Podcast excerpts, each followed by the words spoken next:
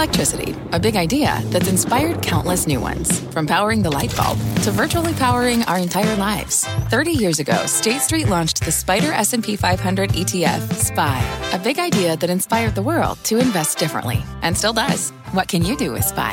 Before investing, consider the fund's investment objectives, risks, charges, and expenses. Visit ssga.com for a prospectus containing this and other information. Read it carefully before investing. SPY is subject to risks similar to those of stocks. All ETFs are subject to risk, including possible loss of principal. Alps Distributors Inc. Distributor. I'm Julia Boorstin, and you're listening to CNBC's Tech Check. Our show is live weekdays at 11 a.m. Eastern. Listen in. Happy Friday. Welcome to Tech Check. I'm Jon Fortt with Carl Quintanilla. Big earnings movers to hit this hour. Lyft and DoorDash soar while Warner Brothers Discovery plummets.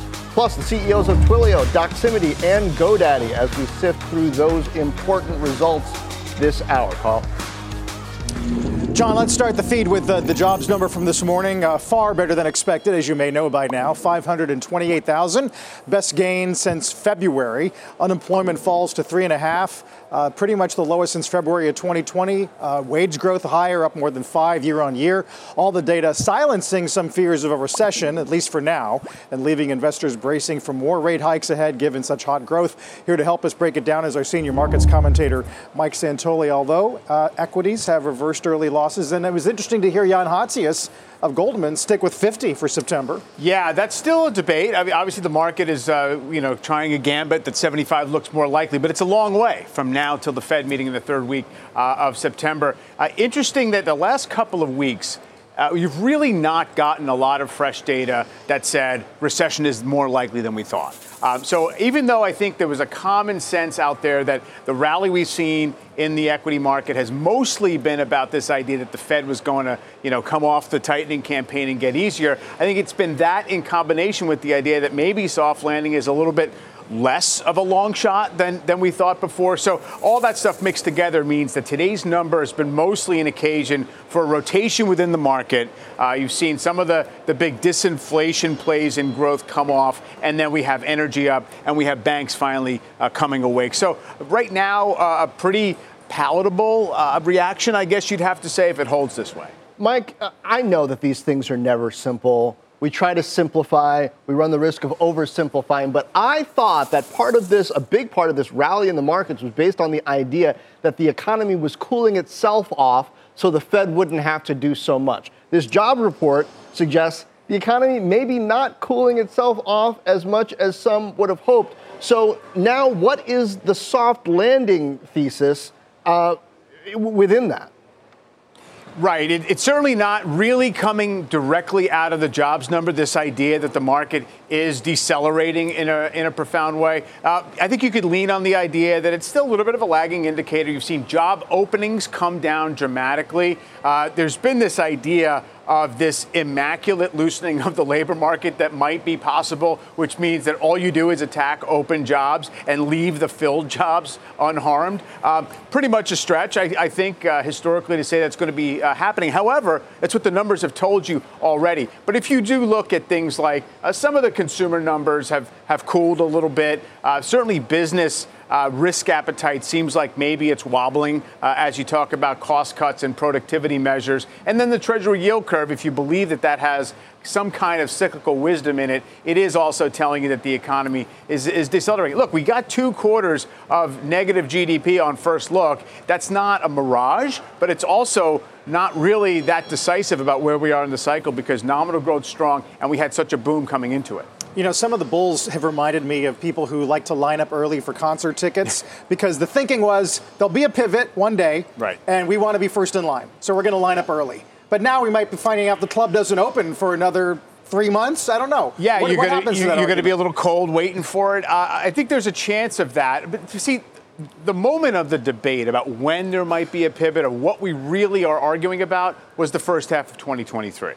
So we still were pretty much figuring that the Fed was going to be in tightening mode to some degree or another through the end of this year. But I think the bull case was we're in the general zone of a neutral rate. Um, and I think most importantly, the companies reporting results did not give you brand new reason to be worried about the state of the cycle and, and consumer demand. It was a moderation in, in, in profitability rather than you know it falling apart all at once. Right. That's actually a good summation as we're finally rounding the bend on, uh, on the busy earnings season. Mike, stick around. I want to take a look at a couple of gig economy names today, beginning with uh, DoorDash. Uh, shares are higher this morning, delivering a beat across the board. Guidance pretty much in line with expectations, and a similar story for Lyft, coming in above consensus for Q2. A miss on the Q3 revenue guide, but doesn't seem to be holding the stock back up almost 14%, Jon, on the heels of uh, what Uber said about uh, investment grade possibly down the road, shareholder returns, and a lot more? Yeah, and th- there was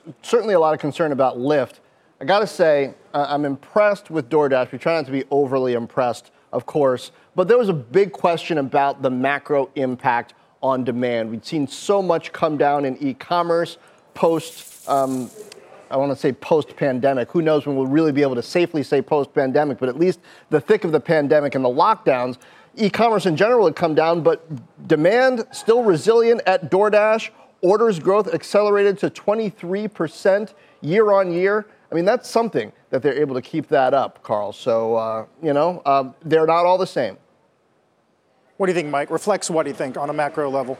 Uh, some kind of equilibrium, I would say. They're able to still to, to grow in, in this general top line way without necessarily proving a whole lot as to whether the business model is going to you know bear fruit. Uh, know, I was just looking 11 months ago, uh, the 2022 uh, Door, uh, DoorDash results are supposed to be a 16 cent loss per share. Right now, it's at minus 140 right? So a lot has happened in the last 11 months to say, okay, we thought it was going to get better much more quickly. Uh, so I think you could say from a macro read through, it's not bad. These should be loose labor market plays as well. Driver availability at Lyft was a bright spot. Uh, multiple job holders has been a feature of these labor market reports. That's all probably to the good. I still think, though, we're in wait and see mode in terms of whether you can just trust that the profitability is going to be there, and the stocks tell you that. If you look at, you know, DoorDash since its IPO or Lyft over the last two years, it's been kind of a crash and a tentative recovery at the, at the tail end of it.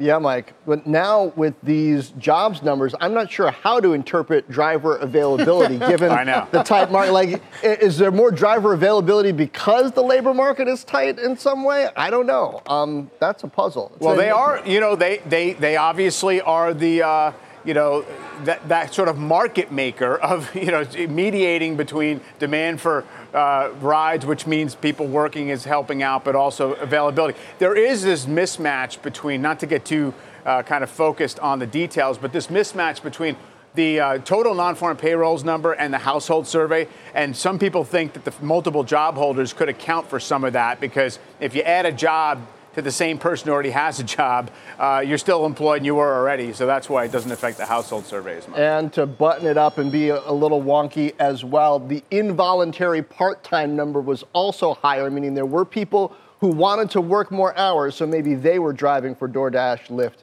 and Uber. Mike, thanks. Another name on the move this morning is Block, recouping uh, let's see. Most of its earlier losses, though now it's down a bit again. Kate Rooney joins us with a breakdown. Kate?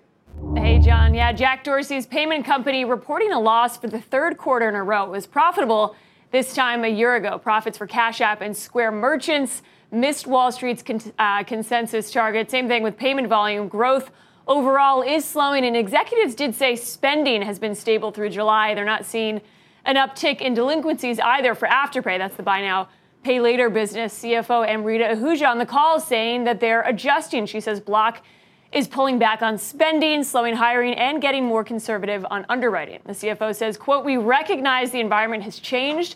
We're prepared to adapt and maintain discipline. And Block, she says, is focused on demonstrating greater near term profitability as we head into what could be a more volatile macro environment. Analysts' reaction this morning a little bit mixed. Jefferies and RBC cheering those spending cuts, while JP Morgan says that suggests Square is bracing for potentially weaker growth. Wedbush pointing out some fears of competition with Fiserv and Adyen and talked about that exposure to the consumer and small business. Analysts still have questions about how, how those groups will hold up with high inflation. Finally, guys, crypto. Block's Bitcoin gross profit down 24%. From a year ago, they also took a $36 million loss on those Bitcoin holdings. Back to you. Kate, how different was the messaging from Block, you think, from PayPal? I mean, they both talked about being conservative, maybe cutting some costs, they're just sort of in an interesting position with Block now worth on a market cap basis a little less than half what PayPal is. I would say Block's messaging, Jon, was a little more subtle. PayPal really came out with this turnaround strategy. They have the backing of Elliott. So that really was an inflection point for PayPal. Whereas Block was a little bit more subtle and said, okay, guys, we're going to slow down on things like discretionary spending. It wasn't this total turnaround plan. It basically said, what we're doing is working. Here's some evidence of what we're already doing in terms of uh, both companies are slowing down hiring, for example. They seem to be a little more cautious on what they need to do, but both are focused on near term profitability and those days of growth at all costs and spending to grow seem to be over for all these fintech companies. All right, back to basic blocking and tackling and puns. Kate, thanks. Love it. Uh, Amazon sweeping up the competition, perhaps buying iRobot for $61 per share in an all cash deal. At least they want to uh, valuing the Roomba, Roomba vacuum maker at a roughly $1.7 billion, including debt. This acquisition, the latest for Amazon after last week's nearly $4 billion deal for primary care provider One Medical. But the question remains what's the impact, both on Amazon and on iRobot and the products that it puts out? I spoke with Ring founder Jamie Siminoff in April, he praised Amazon's takeover of his smart home security company, saying it's largely allowed Ring to operate independently while providing a supply chain boost. It's now been four years, so it's actually been a while. Um, and I, I, think we've actually got to a good stasis where the, there's things that we do that are nimble and fast, and and we're able to do those. And then there's other things that you know Amazon. It, it's great, and we get a lot of operational efficiency from vertically integrating those with Amazon, and we've done that. So we've kind of I, I, think we've reached like a good balance. Um, the team that came over with Ring, which I think if you look at a KPI of like what's a good acquisition versus a bad acquisition after four years, um, when you see like almost all the team is still here. I mean, our, our attrition is probably less than it was before even the acquisition. Thought that was an interesting detail. Joining us now with her outlook on this deal, Wall Street Journal senior pers- personal technology columnist and CNBC contributor and Emmy winner, Joanna Stern. Uh, I just like saying that. Every Congratulations again. It. Yeah, every time. Um, it's interesting. I also talked with Nick Weaver, founder of Eero, uh, back in March. And similarly, both of these guys made a decision to sell based on the need to scale, some uncertainty in the macro environment. Uh, it's a good time to be big if you're trying to build hardware. Yeah, I mean, hardware is hard. And I'm, in fact, when I heard this, I was thinking 1.7 for iRobot for Roombas seems kind of small, sort of low, given that they are the basically the entirety of the robot mount vacuum market. So um, when I look at this for Amazon, I think it's a no-brainer in the sense of it hits on two things they're very interested in: one, smart home; two, robotics. We saw this. I reviewed the Amazon Astro robot a couple of months ago. This robot isn't yet out for everyone to buy, but it was a test for Amazon and a clear indication that the company wants to get into home robotics. And in fact, I hit on that thing pretty hard because it just sat around. And I actually said in the review, why doesn't this thing vacuum the floors? So there's a really nice synergy for what they're planning to do in robotics, what they're already doing in smart homes. So they got a nice R2D2 C3PO possibility here, like big robot, little robot, maybe with the little one doing, cheaper one doing most of the work. But they've also got drone robots now that fly around your house doing security. Um, are we beginning to see uh, sort of a product portfolio here? Um, I'm not really seeing as much of it, the full thing at retail yet, maybe because Astro uh, hasn't hasn't gone big. Yeah, and I think you hit on something really great, and you you had that clip before of the Ring CEO. I mean, really looking at what they're doing, they have these independent silos that hit on the smart home, and the goal is for that to all work with Alexa. I have not seen a lot of synergy. In fact, I just got this new house, and I'm setting up all these things, and I've got the Ring doorbell, I've got an Eero, I've got all these different things, and they don't really talk to each other, but they talk to the Amazon Alexa platform, which then cements Amazon's role in the smart home. And of course, there are things like Amazon Key, right? So you can have your Amazon package delivered to your garage or one of your doors in your house. So I think all of that is sort of motivating towards this goal of Amazon controlling the entire home. That's interesting, and, and, congratulations, by the way, Joanna. But I do wonder, you know, given what Logitech and Best Buy and a lot of the home goods stores have said, consumers already done spending on their home. They're, they're, they're filled with that. Now it's about going places. How does that fit in that macro uh, environment? I, I, have been having the same thought, especially as I'm sort of buying some of these things and see tons of supply issues, right? I'm having a really hard time right now buying smart locks, certain types of categories, not only seeing the slowdown from the fact that people are now spending more on travel and getting out of the house, but also the fact that they can't keep up with some of the demand because the supply is back. So yeah, I think the the thought about the Roomba, I think that I, I, really think iRobot Roomba is a long play for Amazon as they get into the robotics. I mean, thinking about these previous hires, not only have they gotten that that past IP from the companies, but again, they get the tech, they get the acqui-hires here, and iRobot Roomba's been doing this for years. I mean, they were, they were this player before there was even a term smart home.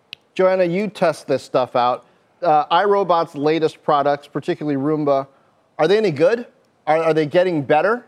Is it going to be something where Amazon should leave them alone, or do they need some help? They're really good, but I think this is the question about big tech and big questions about privacy, right? What Roomba has done really well, what the Roombas do really well, is actually what that Astro has done pretty well too, right? It maps your house. It knows exactly where things are. You're looking at it here. It knew exactly where my son is that you see right there, right? It knows where it needs to go. It sees the parts of the house. It knows exactly if something's closed, how to get around it.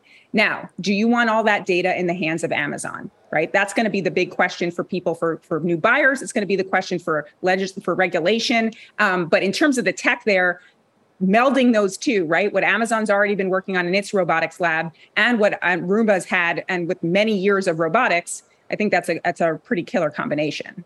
Huh. Well, uh, we'll see how they work it out. Um, Joanna, thank you. Thank Joanna you. Stern.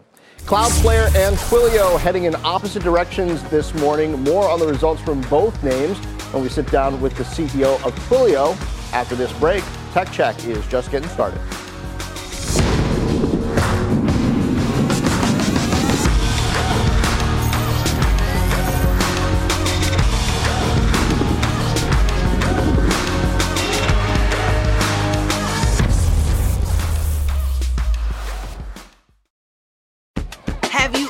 Brought your magic to Walt Disney World like, hey, we came to play?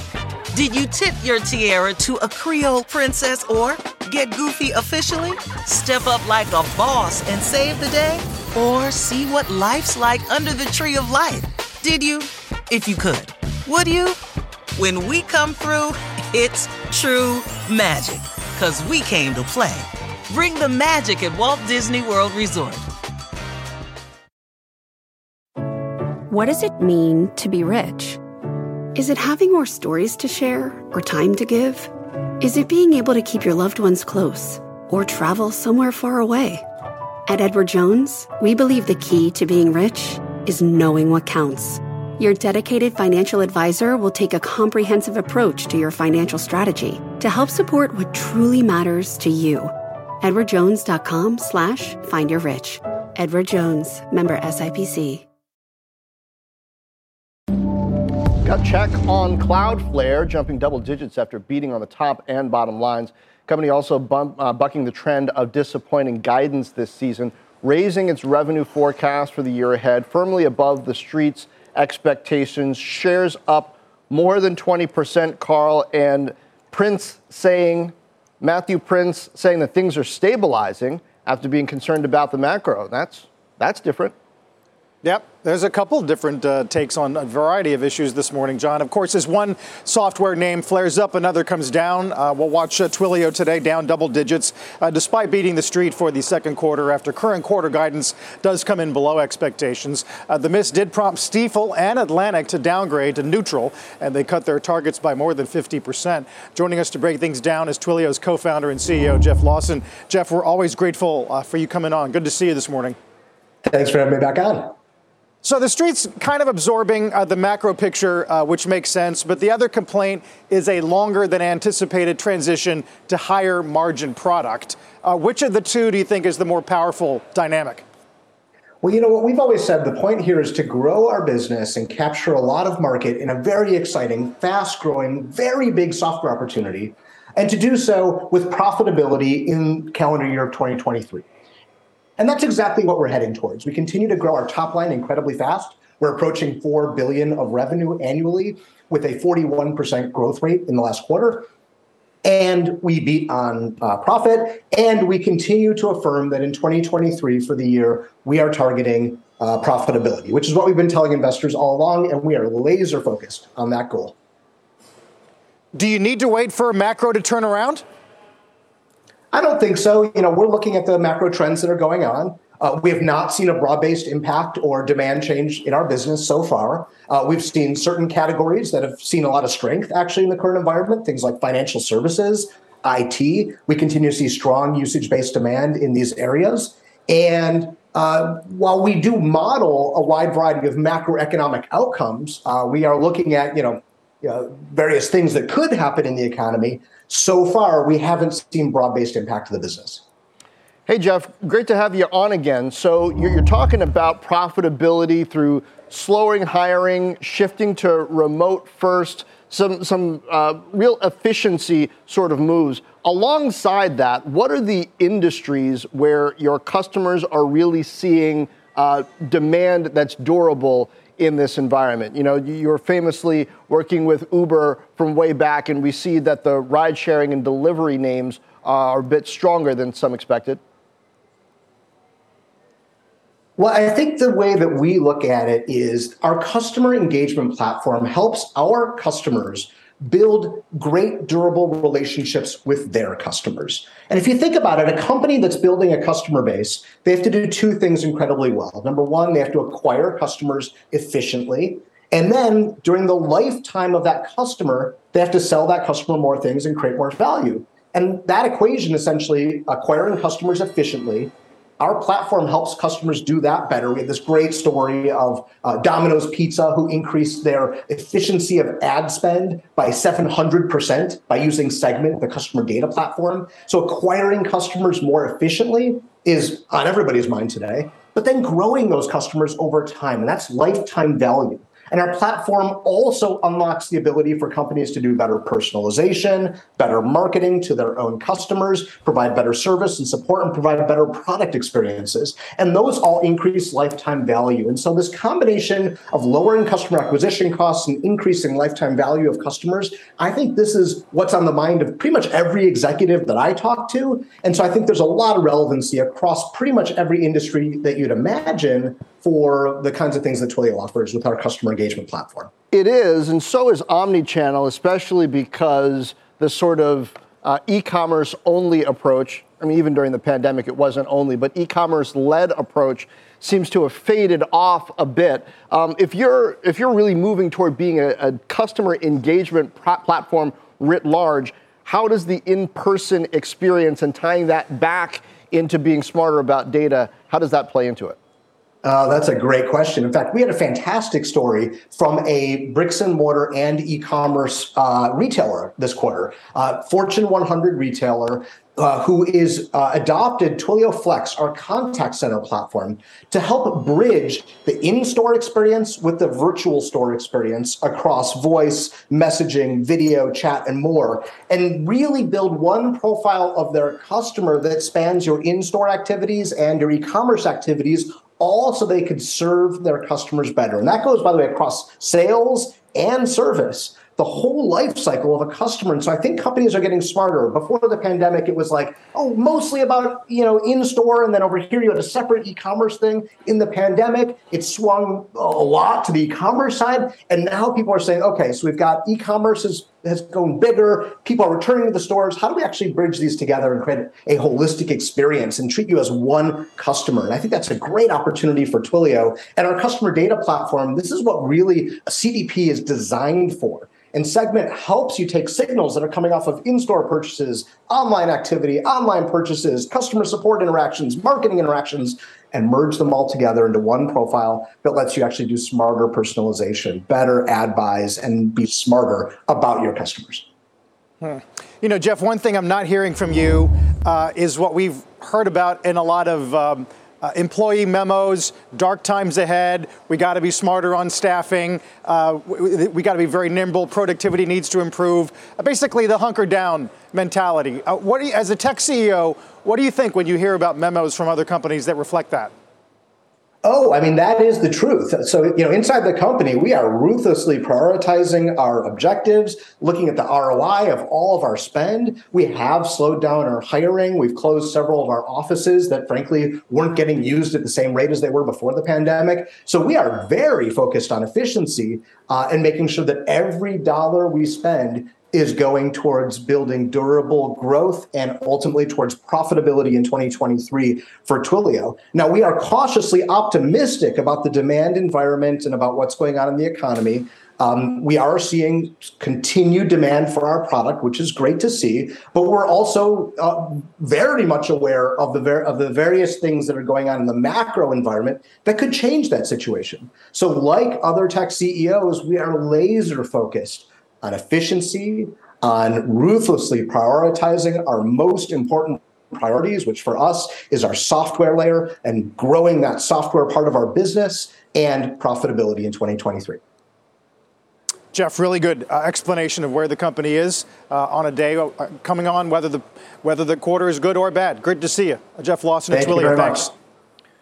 Warner Brothers Discovery shares slumping more than 16%. Why and what the company plans to do with HBO Max is next. Stay with us. We're back in two.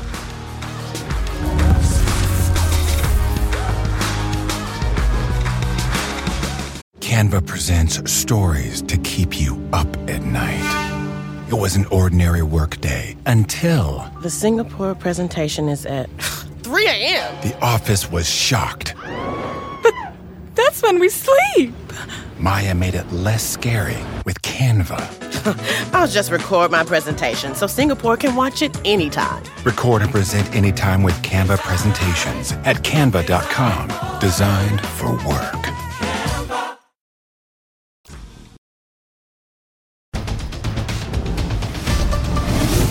Good morning. I'm Christina Partsinevelos, and here's what's happening at this hour. The Islamic Jihad militant group is threatening to retaliate after a senior commander was killed today by Israeli airstrikes in Gaza. The Palestinian Health Ministry says that in total, seven people are dead and 40 wounded. Israel estimates around 15 people were killed. The attack comes amid rising tensions in the area, raising fears of a larger military conflict. Two of the people injured last night by a lightning strike near the White House have died. They are identified as a man and a woman in their 70s from Wisconsin. Two others remain in critical condition. The White House says it is saddened by the deaths and praying for those still fighting for their lives. And President Biden is celebrating this morning's report that payrolls grew by 528,000 and the unemployment rate fell to 3.5% last month. In a statement, he says it shows his economic plan to rebuild the middle class is working while acknowledging there is more work to do. And just minutes ago, the White House announced that on Monday, Biden and the First Lady will go to eastern Kentucky, which has been hit by massive flooding. Guys, back over to you. Jon? Christina, yeah, thank you. Thanks. One name surging this morning, Carvana. Results out last night. It was a beat. The company selling more cars this quarter than last. The stock was up 40% earlier in the session, up more than 30 now, but heading into the report, the stock was down 86% for the year. Part of today's action then could be a short squeeze. As of July, it's one of the most shorted stocks, with about 40% of its float pledged short, according to S3 Partners. That's reminiscent of Coinbase's 40% surge earlier this week, Carl. It's amazing how you can double and still be down 88, Jon. Meantime, a big week for streaming. Results from multiple names, as you know. Warner Brothers Discovery finally unveiling a timeline for their combined HBO Max Discovery Plus service. Stock is the biggest laggard on the S&P this morning, although because it ran up into the print, really only about uh, the lowest level since the beginning of the month. Julia Boorstin has more on the story. Morning, Julia. That's right. Shares are down about 17% right now. Warner Brothers Discovery CEO David Zaslav pl- painted a grim picture of what he called, quote, additional unexpected challenges ahead up against the threats of inflation and a recession. Amid a billion and a half in streaming losses in the quarter, Zaslav laid out new ways they are going to try to make money as they work to roll out the combined HBO Max Discovery Plus service starting next summer. They are exploring a free ad supported version. They'll also work to license more content externally and they're going to try to preserve the theatrical box office. And they say they won't fresh content onto the streamer. Wells Fargo downgrading Warner Discovery to equal weight, warning, quote, the assets are great, but the risks and capital structure create a greater range of outcomes. Succeeding in streaming is hard enough, so we prefer names without the added baggage for now. Meanwhile, Paramount is trading down after a downgrade by JP Morgan to underweight. They write, quote, pay TV declines continue to be a substantial headwind, while the evolution of the film industry is more uncertain. And speaking of the film industry, AMC shares they are down on quarterly results that were pretty much in line with expectations. We see shares are down about 4% right now. The company did issue a special dividend to reward those APE investors. CEO Adam Aron was bullish about the future of movies. And to his credit, we are hearing more from those media companies about wanting to protect that box office in the theatrical window. Guys? Uh, interesting, Julia. We had Jessica Reif Ehrlich a moment ago uh, from B of A talking about uh, Warner Brothers Discovery. Uh, her general point was that um, she didn't bring numbers down uh, quite enough. Uh, that AT&T really handed them a bit of a hot potato, but that interestingly, if they can get past some of the balance sheet pressures, they have the potential to be, arguably, she said, one of the most influential streaming companies in the world. Yeah, and what she's referring to really is the combination of these assets. Now, as we look at the evolution of what is this streaming landscape, what are we talking about here? We're really seeing a shift away from these a la carte services. You know, you just want Disney Plus, you just maybe want ESPN Plus to these bundles. And we've seen it with Disney, which is reporting next week, this idea of really pushing consumers towards this bundle of ESPN Plus, Disney Plus, and Hulu. And what Warner Discovery has the advantage of is they have all of that content that's the reality TV content, HGTV, cooking, from Discovery Plus, if they bundle that together with a premium HBO, HBO Max content, then they could really have enough of a variety of content, even throw in CNN in there of that live news to make that a new kind of mini bundle. And we really are seeing this shift towards these mini bundles. And the question is, how many of these mini bundles are people going to subscribe to? Um, and how much will they be relying on advertising to make sure that they're profitable? Julia, I'm also struck by yet another evidence point in this sort of unraveling of the idea of a la carte as a savior, high quality content on TV delivered to direct to consumer, kind of eliminating the need for movie theaters on one end. And you know, because consumers are willing to pay subscription for it, eliminating the need for advertising on the other. Zaslav seems to have come in here and said, you know what? The traditional playback book or something closer to it actually makes a lot of sense. Let's cut these costs. The investment won't be worth it and get disciplined in a different way. Am I reading that wrong? Well, no, I think I think you're right there. I think what was so interesting about what Zaslav said is he was trying to repudiate the strategy of Jason Kilar, his predecessor, who was running H, you know, those Warner Media assets, and he said the decision to put all of their films direct on streaming um, is not something they want to continue with going forward. They want to make sure that they have this separate theatrical window. And instead of putting all their eggs in the streaming basket, they also want to generate revenue from licensing content. This is something um, that we've seen all the media companies sort of move away from. There are some exceptions like Sony. Sony has really been the arms dealer, as they like to call themselves, for these streaming wars. But what we've seen Warner Discovery and others do, just say, hey, let's keep our best content and really focus our best content on our streamer. Zaslav is saying we need to make sure we have these diverse revenue streams, and it's not just about our streaming service. Things go in cycles. Julia, thanks. Meanwhile, shares of digital me- medical player Doximity are plunging this morning. We'll have more on the business, the outlook, and the rest with CEO Jeff Tangney after the break. Don't go away.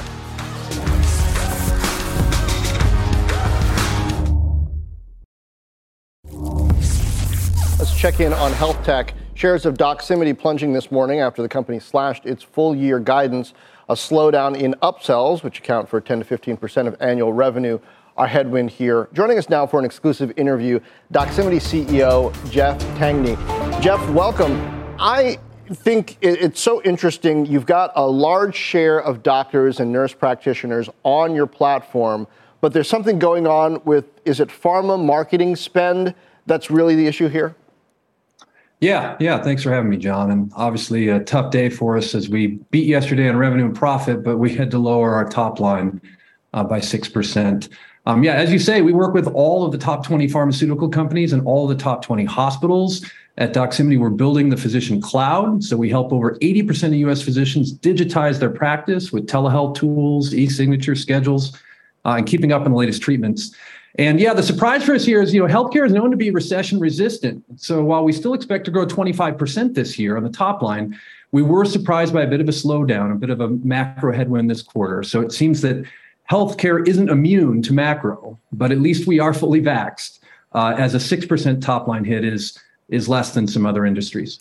So tell me about plans for diversification in your model as well. A lot of that tilted toward marketing. There are also things like recruiting challenges within uh, your, your customer set. Where are you growing? Where are you investing? Is your plan to stay largely structured as you are?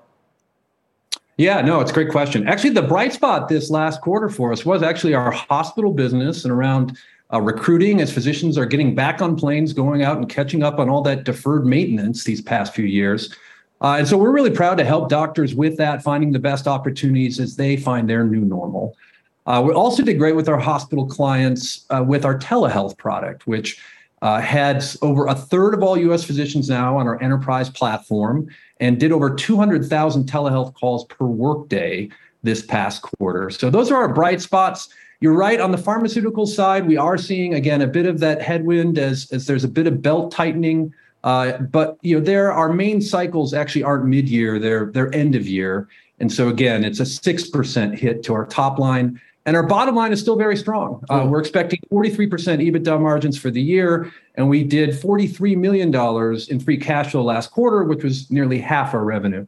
Jeff, I keep hearing that uh, telehealth, you know, the trend had been, of course, spiking upward during the thick of the pandemic, but it's actually come back down. People are going in person back into offices. Uh, are you seeing that with how your technology uh, is playing out? And to what degree are you investing in a future where you expect telehealth to spike again or grow significantly? Well, I mean, we're still hiring. We're investing a lot. We think healthcare has a long ways to go in digitization. And telehealth is this last quarter is actually our first full quarter in the United States of what we hope is new normal, right? No major outbreaks or major lockdowns. And again, we saw a slightly up upward trend in telehealth visits, again, over 200,000 per day in the quarter.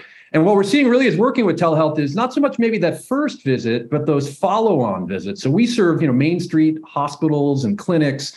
And while you may see the doctor for that upfront visit, that follow-up visit is so much more convenient, saves the patient a couple hours of driving and waiting in a crowded patient waiting room to just do that 10 or 15 minute follow-up check-in visit via telehealth. So we're seeing telehealth, I think, continue uh, to grow uh, among this Main Street hospital uh, and, and, clinics.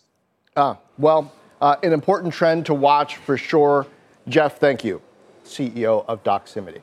Thanks, Jon. Meantime, cryptocurrencies, Bitcoin and Ether on pace for their first down week in five reports that every crypto exchange, not just Coinbase, is being investigated by the SEC. That was sourced to a Senate staffer. We're going to watch that story, of course, after a nice run for crypto in general. Dow has reversed its uh, losses, now once again down 120.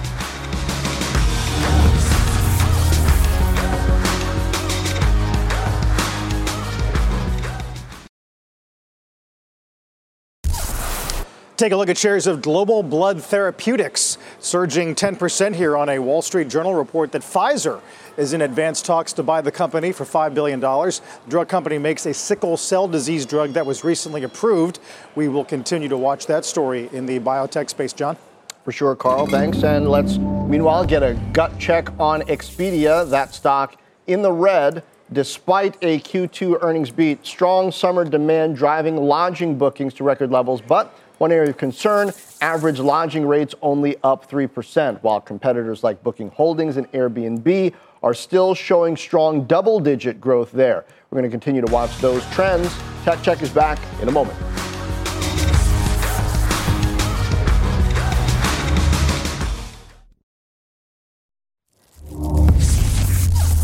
Let's turn to another name delivering Q2 earnings this week. GoDaddy posting revenue in line with expectations, up 9% year over year, but lowering guidance. Here for an exclusive interview, let's bring in GoDaddy CEO Aman Bhutani. Aman, good to see you. Um, I'm watching overall e-commerce trends what Shopify has reflected, it seems like direct to consumer is going through a difficult time right now where some scale players like Amazon are, are doing better. What are you seeing from GoDaddy's perspective? Jon, our customer is the micro business customer, and it's only over the last year or two that we've started to offer them e commerce services. And commerce on the internet is the biggest opportunity for them. So, what we see is that they continue to adopt our commerce services, and we're making it simpler and simpler for them. We're launching new products that allow them to take payments online in super simple ways. Our latest innovative product allows them to do it even without signing up for a website. Yeah, and your applications and commerce segment is growing fastest, but I wonder what's driving that, right? So uh, Amazon seems to be doing overall particularly well. You got challenges if you're trying to do targeted advertising based on some changes that Apple and to some extent Google are doing or planning to do. How much is there this sort of uh, big company toll that direct to consumer companies the, uh, are having to pay, and how are you helping them pass that? Yeah, I think the thing is, Jon, we're so early in the cycle for micro businesses, right? And these folks are resilient. They've got to come in and make tomorrow work. Excuse me. It doesn't matter what the economy is bringing. It doesn't matter what the competitive pressures are. For many of them, this is a new opportunity. And because it's so early for them, even though e commerce as a whole is sort of coming back to its natural curve, it's still a net new opportunity for them because, you know, a year or two years ago, e-commerce for them was zero. So even if it's a bit down year over year for some verticals, and as an example, we see services do quite well even year over year, right? Which is great for GoDaddy because we tend to lean more services than product based. So you know those services businesses they've built now an online presence. They're doing some transactions online, and it's helping them year over year as well. Hey, Aman, I wonder how you're thinking about uh, the pace of small and medium sized business creation. Uh, in other words, if we get a new wave of layoffs, particularly in tech, do those engineers uh, ostensibly start a business of their own and then come to you for service? You know, when we look over the last 20 years, micro businesses are formed in good times and bad times. In fact, we have data going all the way back to the Great Recession, where similar things happened and lots of micro businesses were formed. I want to keep stressing the point our customer is the micro business customer. They have a side hustle. You know, they want to make things happen. So we'll see them in bad times too, and we'll see them really work hard to make their business grow. And what we provide them is the seamless, intuitive tooling, the human care, which, you know, we get on the phone with them, we help them grow their business. And again, in good times and bad, those micro businesses, those side hustles are going to be formed, and those cohorts perform really well for her. You know, one of the data points I've shared in the past, that cohort from the Great Recessions delivered 1.9 billion in revenue over the last 14 years, and that was a bad economic time. Right. Um, is that? I assume that's going to be felt most acutely in North America. What about in Europe, though, where some of the macro pressures uh, are, are arguably a lot stronger to the downside? Yeah, actually, I talked about it at earnings. We did see more pressure for our customers in Europe right now. And, you know, we're very hopeful that things will sort of do better in Europe. But like you said, the US economy continued to be strong and we saw good growth. We saw 12% growth in the US. And in Europe, our focus is how do we support our customers? How do we make it simpler? And we're hopeful that some of the macro factors will sort of make it easier over the next quarter or two. Uh, reflecting the challenges and opportunities for all size businesses GoDaddy CEO Aman Bhutani. Thank you. Thank you for having me, Jon.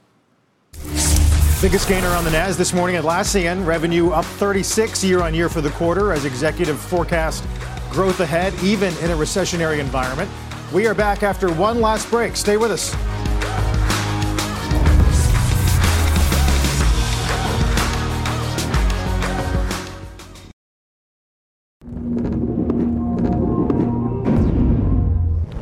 One more thing before we go, and that's the latest on Twelon. It's my nickname for the legal battle between Twitter and Elon Musk. Julia Boorstin is back with that. Julia? Are we calling it Twelon now, Jon? Let's see if we can make this a thing. Twitter responding to Elon Musk's countersuit, which was filed last week and unsealed, unsealed late yesterday. Musk saying that Twitter concealed the number of inauthentic accounts and the number of users who see ads, accusing Twitter of fraud. Twitter responding to Musk's allegations in a 127 page filing, saying that Musk's story that he was, quote, hoodwinked by Twitter into signing a $44 billion merger agreement is, quote, as implausible and contrary to fact as it sounds. They also say that he's just trying to get out of the deal after the stock market and his own personal wealth declined in value. Now, last night at Tesla's annual meeting, Musk weighed in on his interest in Twitter. Take a listen. I think in the case of Twitter, since I use it a lot, um, shoot myself in the foot a lot, you know, uh, dig my grave, etc. Um, but uh, you know, I think it's I, I, do understand the product quite well, so I think I've got a good sense of of where to where to point the engineering team uh, at Twitter to make it radically better. Susquehanna did downgrade Twitter shares on the pending takeover and all the associated disruption, but it is worth noting that Twitter shares are up more than 1% this morning. Guys? Uh, Julia, Bret Taylor uh, tweet yesterday saying that uh, his claims are three things factually inaccurate, legally insufficient, and commercially irrelevant. I guess I'm wondering how are viewers supposed to process Musk's complaint uh, if you've in fact read the merger agreement? Well, look, what's so interesting about that 127 page complaint is that they quote directly from what Musk's lawyers are saying, and then they refute every one of these arguments. They also say that they are looking forward to the trial, which is set for October 17th. So, Twitter really reiterating how confident they feel in their case. Um, and the way that they laid everything out in that in that filing was particularly notable just because it was like, here's what he says, and here's our response. right. Uh, Julia, thanks. Uh, the saga continues. Uh, Jon, as for next week, we talked about CPI on the way, uh, coming off of the jobs number this morning, along with quite a bit of retail. Uh, Kohl's and Home Depot and Walmart will get us started beginning on Tuesday. Have a great weekend. Let's you get too. to the judge who's in the house and the half. You've been listening to CNBC's Tech Check. You can always catch us live weekdays at 11 a.m. This podcast is supported by FedEx. Dear small and medium businesses, no one wants happy customers more than you do. That's why FedEx offers you picture proof of delivery, packageless and paperless returns, as well as weekend home delivery to 98% of the U.S. on Saturday and 50% on Sunday. See the FedEx service guide for delivery information. FedEx Ground service is also faster to more locations than UPS Ground. See what FedEx can do for your business. Absolutely, positively FedEx.